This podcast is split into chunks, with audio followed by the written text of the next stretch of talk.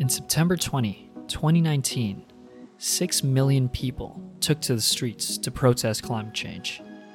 Governments all over the world are pledging to decrease and even try to negate the effects of climate change. But how do you track it?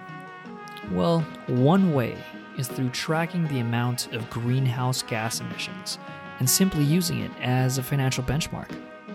We sit down with Maria Fujihara, founder of Sinai Technologies, a company that helps build your corporate carbon strategy.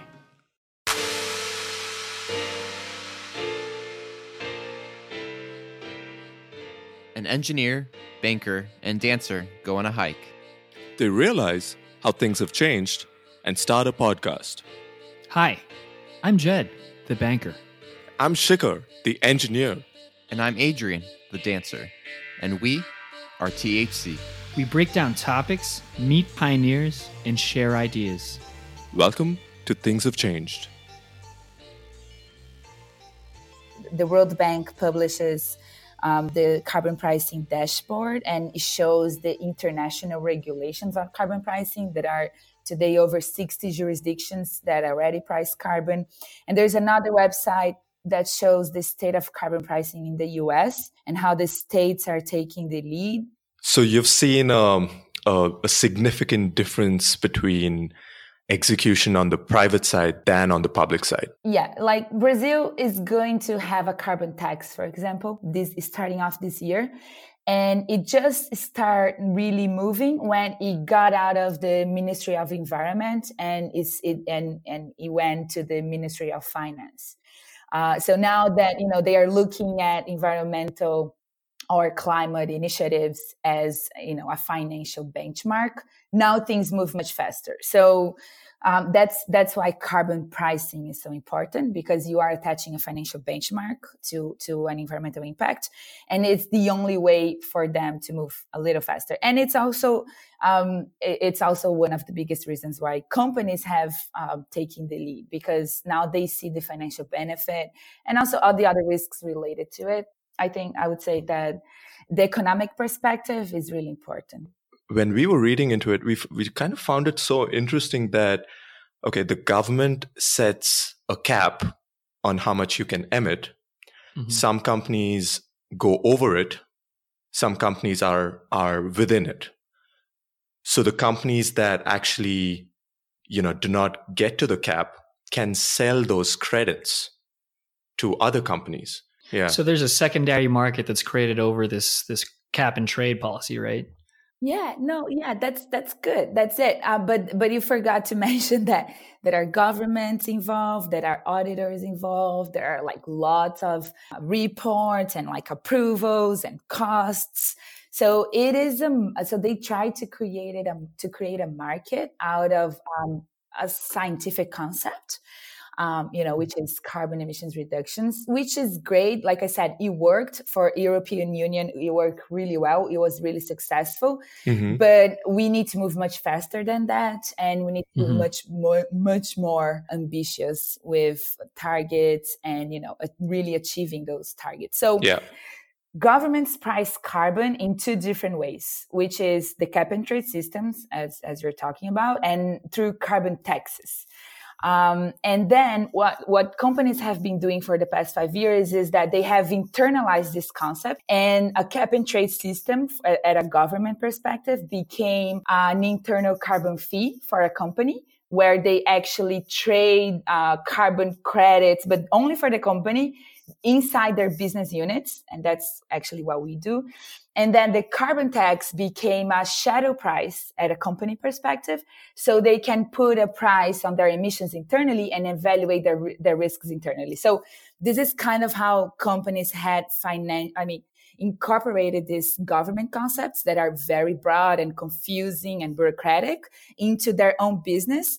And that's what companies have been doing, actually. A lot of companies, almost over 2,000 companies already price carbon internally.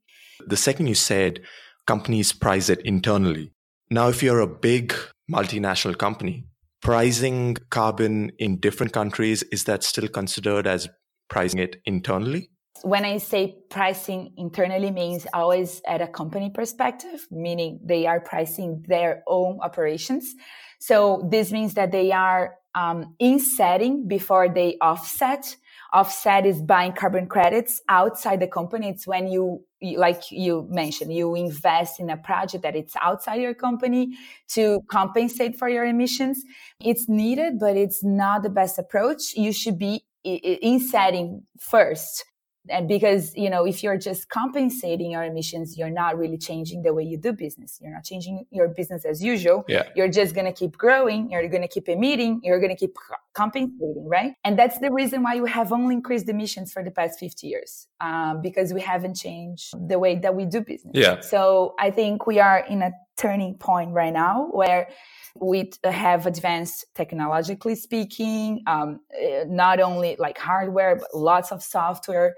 And now we can totally implement new technologies to change the way we do business and really change, change the, the perspective of, of, emissions and, and inset before you offset. And then th- there's just one thing that I, I want to add because I'm not against offsets. I, I think we have to work with both but um, it, only if it's too expensive for you to reduce internally. And that's why the financial piece is so important. So you know how much does it cost for you to reduce internally. If it's too costly then you go for offsetting for sure. And that's the approach that most of tech companies take so you mentioned that about 2000 companies are pricing their carbon internally. What goes into pricing carbon and how are these companies finding a universal or adaptable way to find a a consistent way to price carbon? Because i'm sure some companies might be more conservative some might be not as conservative. So what kind of trends do you see with these companies and how are they pricing their carbon mm, internally that's the million dollar question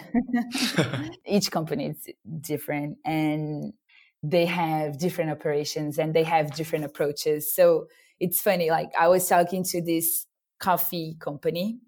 She owns uh, coffee shops in in UK, uh, but like it's a chain of little coffee shops. But they mainly buy coffee grains from Colombia and Ethiopia, and then they transport everything to, through ships to to in, to the UK. And then when it arrives in the port, they have to transport through roads and, and trucks.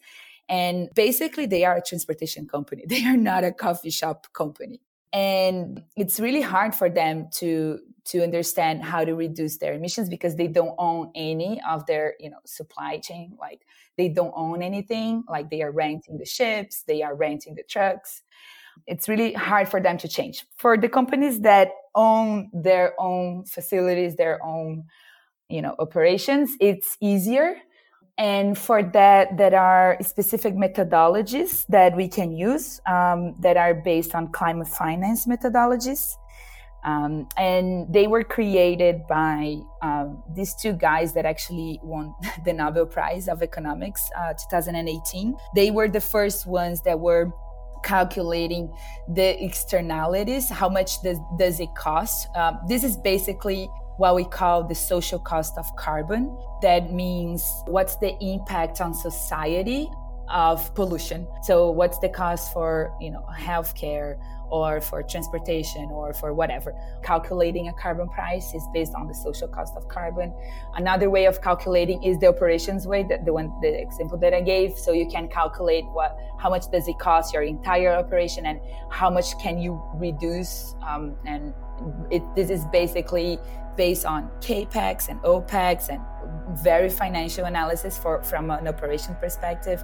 You can price carbon based on a benchmark like what are other companies doing and now you know if you want to have a competitive advantage you can you should be pricing more. So you know you have um, a, in a way a competitive advantage.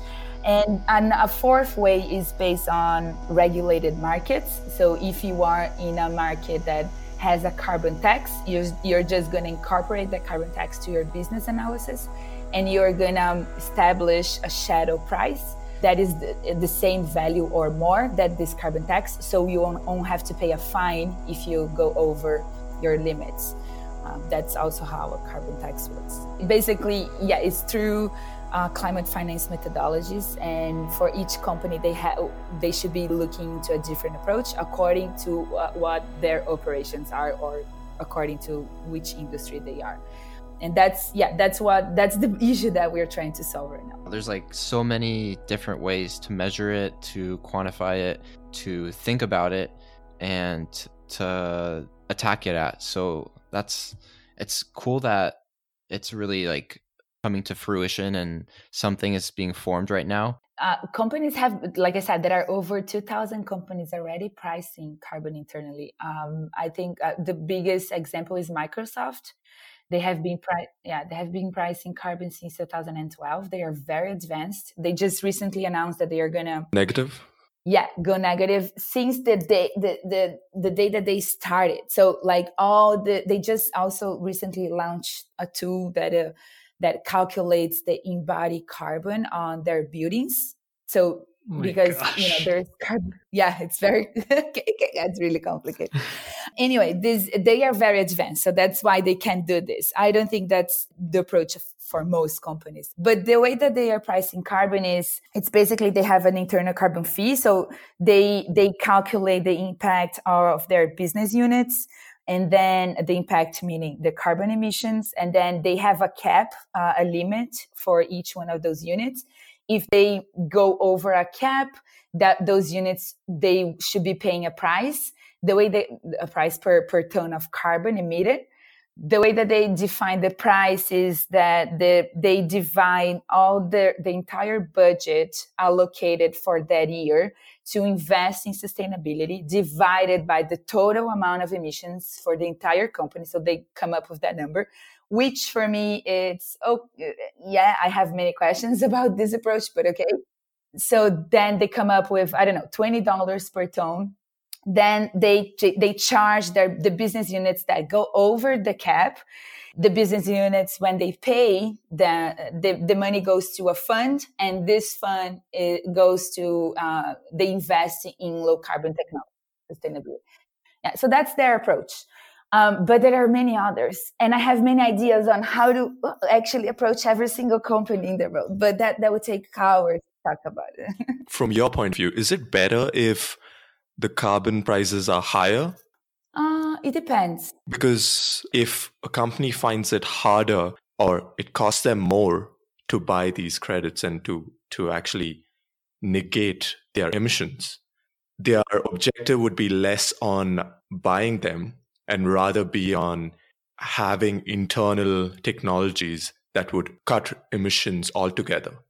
Because Fiat and GM were actually paying Tesla to buy their carbon credits. Isn't that crazy? Like competitors, you're giving money to the biggest challenger in the industry yep. because that's the only way you can meet your cap.